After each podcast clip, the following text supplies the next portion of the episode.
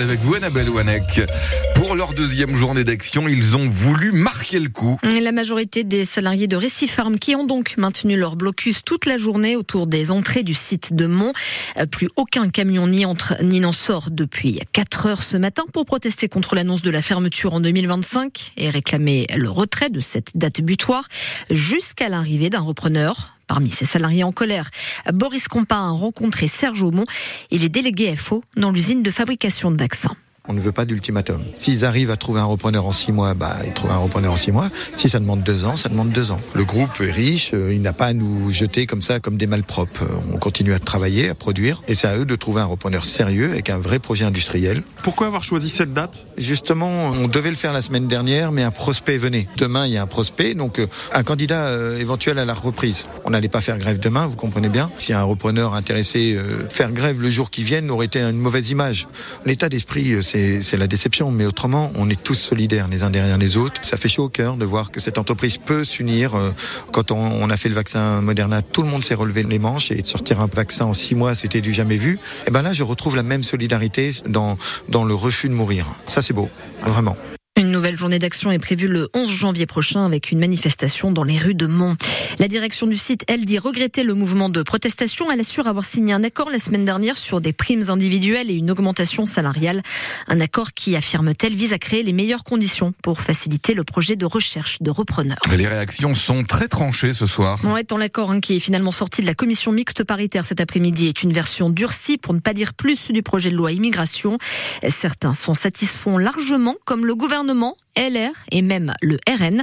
Le Rassemblement national, qui par la voix de Marine Le Pen, assure d'ailleurs qu'il votera le texte. On peut tout de même se réjouir d'une avancée idéologique, d'une victoire même idéologique du Rassemblement national, puisque est inscrit maintenant dans cette loi la priorité nationale, c'est-à-dire l'avantage donné aux Français par rapport aux étrangers dans l'accès à un certain nombre de prestations euh, sociales. C'est une grande victoire idéologique de notre mouvement.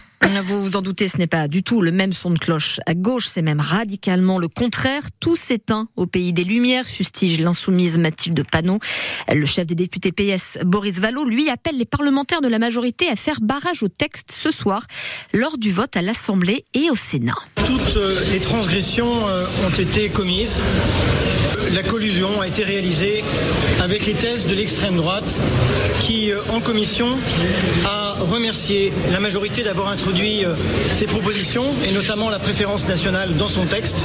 Maintenant, il s'agit de savoir s'il demeure dans cette majorité des femmes et des hommes qui se souviennent qu'en 2017 et en 2022, nos voix se sont mêlées aux leurs pour faire obstacle à l'extrême droite, à Marine Le Pen et à ses thèses.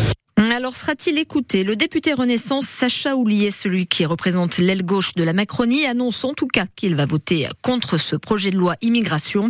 Joint au téléphone à l'instant une autre députée Renaissance, mais en Indre-et-Loire, celle du Chinonais Fabienne Colbock, annonce ce soir qu'elle s'apprête elle aussi à voter contre. Certains évoquent une trentaine de défections dans le groupe de la majorité présidentielle. Parmi les mesures emblématiques polémiques qui figurent dans ce texte, il y a le durcissement du droit du sol, le rétablissement du délit de séjour irrégulier ou encore l'instauration d'une durée minimale pour bénéficier de prestations sociales. Autant de mesures qui ulcèrent cet après-midi des dizaines d'ONG. Ces organisations parlent du texte le plus régressif depuis au moins 40 ans en France. Un texte à la xénophobie décomplexée. On attend toujours le verdict à la cour des 6 de Nanterre. Monique Olivier pourrait être condamnée à la réclusion à perpétuité assortie d'une période de sûreté de 22 ans. C'est en tout cas ce que le parquet a requis hier à l'encontre de l'ex-femme du tueur en série Michel Fourniret, jugée pour complicité dans trois enlèvements et meurtres. La famille d'un jeune homme de 25 ans dénonce une série de négligences à l'hôpital de hier, près de Toulon. Elle a porté plainte pour homicide involontaire après la mort de leurs proches, décédés aux urgences à la suite d'un choc septique et après avoir passé plus de 10 heures dans le service. La billetterie n'est pas encore ouverte, mais déjà le club de foot d'Avoine sait qu'il va faire le plein. Alors pour sa grande soirée du 6 janvier prochain, c'est 32e de finale de la Coupe de France que la petite équipe de National 2 va jouer contre la grande équipe de Ligue 1 de Strasbourg. Le club cherche des bénévoles pour l'aider à l'organisation. Il appelle les volontaires à le contacter via une adresse mail. Il a mis tous les détails sur sa page Facebook. C'était le plus vieux locataire du jardin botanique de Tours. L'émeu, surnommé Papy, est mort aujourd'hui. Il avait quand même 43 ans et c'est beaucoup pour un émeu. Il avait rejoint la Touraine en provenance d'Orléans alors qu'il n'avait que deux ans.